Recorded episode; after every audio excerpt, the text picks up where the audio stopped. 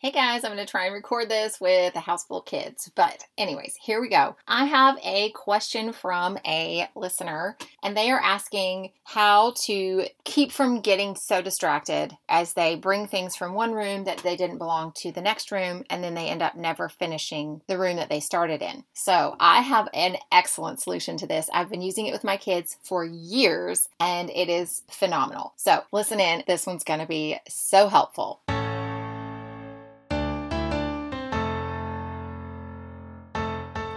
Welcome to a Simplified and Fabulous Mom Life podcast. I'm Jennifer McDaniel, pro organizer, capsule wardrobe stylist, and functional home designer.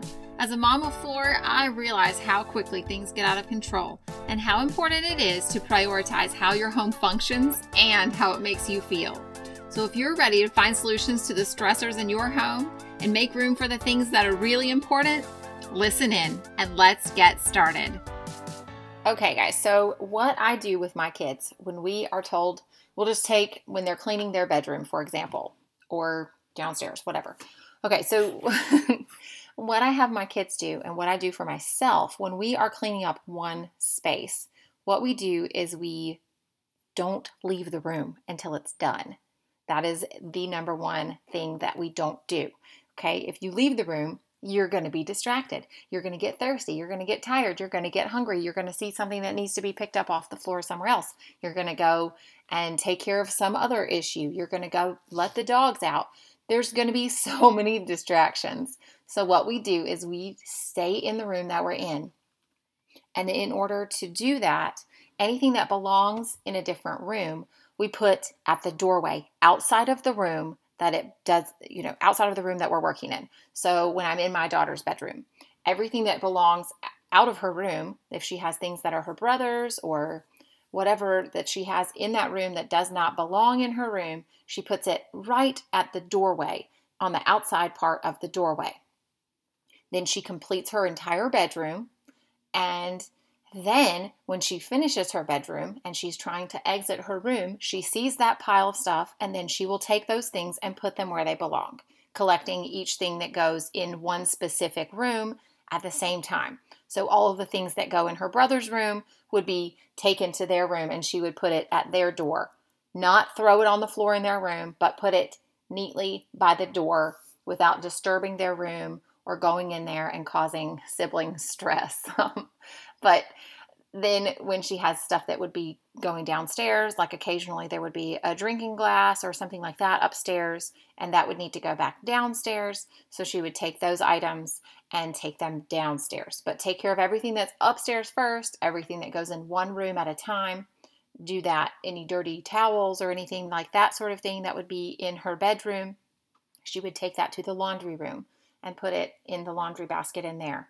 She would not be going back and forth, back and forth every time she finds something that belongs in a different room because then it's going to take hours to complete her bedroom instead of 15 to 20 minutes like it normally does.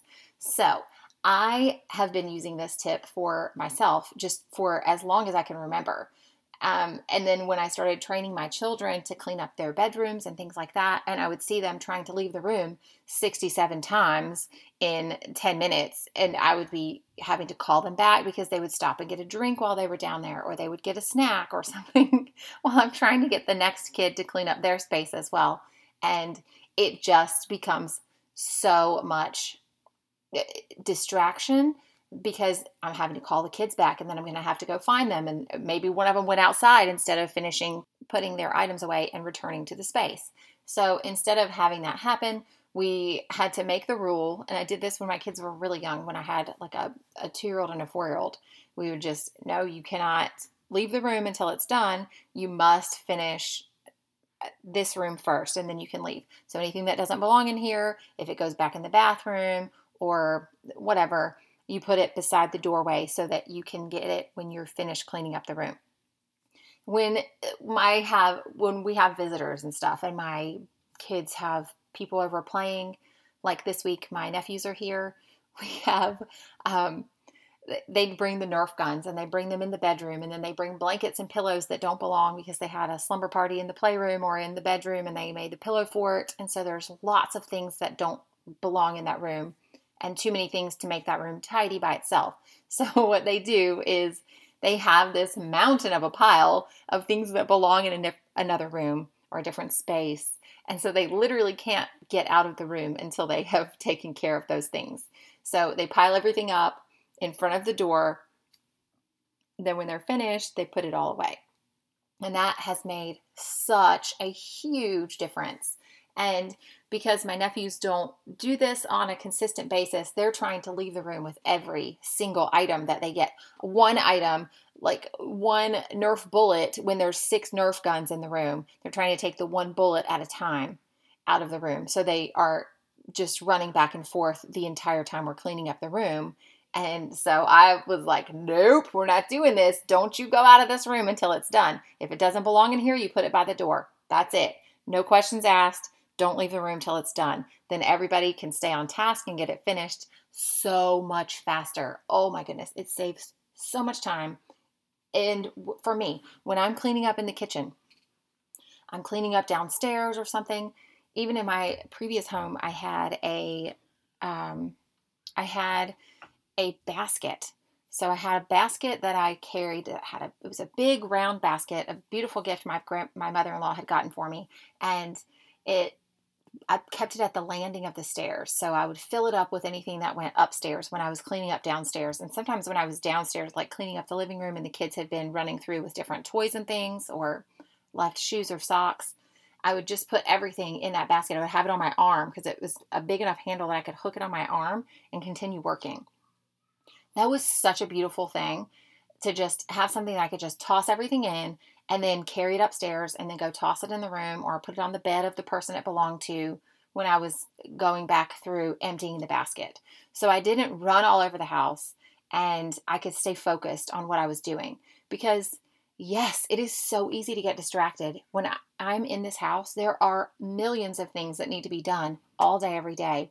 And especially like this week when I have extra kids, it seems like it's never ending the messes are never ever ending. And so staying on task when I'm doing a task is so essential. It, it, it really is what gets me through my day. If I'm distracted throughout by leaving the room and then never finishing a room, then I feel like all day long I haven't finished anything and I'm so frustrated at the end of the day. And by the time my husband comes home, I'm ready to snap. And that's not a happy house. that's not what we want.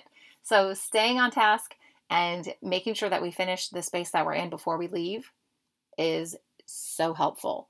So, I hope this tip has been really helpful for you. I hope that you are able to use this. If you are able to use this, let me know. Leave a review for me on Apple Podcasts. That really helps my show to be found by more listeners, and it really is so beneficial. If you need a starting point call with me, I shared a previous coaching call. It was like a five minute call with a client. Those I am doing.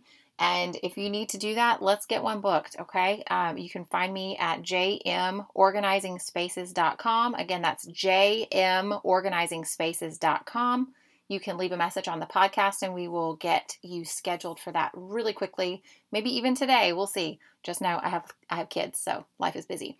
the podcast number is 980-389-0399. Again, that is 980-389-0399 and this is a US number, so it's a plus 1. 980-389-0399 feel free to leave any of your questions. You can text that number. It works great for whatever you're needing, or you can reach out. All of my email stuff is listed in the show notes here. And you can find me at jmorganizingspaces.com or our Facebook group, which is How to Declutter, Organize, Style, and Design for Overwhelmed Moms. That's our Facebook group. So can't wait to meet you. And if you haven't left a review yet, please do so. That means so much to me. It really does. It warms my heart every time I read one, and it just lets me know that what I'm doing is the right thing to be doing. All right, you guys have a great day. I will pray for you. I keep praying for you, and I'm so blessed to have you listening right now. Thank you. Bye. Thanks for listening to this episode of the Simplified and Fabulous Mom Life podcast. We would love to hear from you. Our podcast hotline for US is 980-389-0399. You can share your tips and tricks, topic suggestions, ask questions, and let me know if we should answer any of these on the air. For other ways to connect, you can reach us at jmorganizingspaces.com. Thanks for listening to this episode. Did I say it right?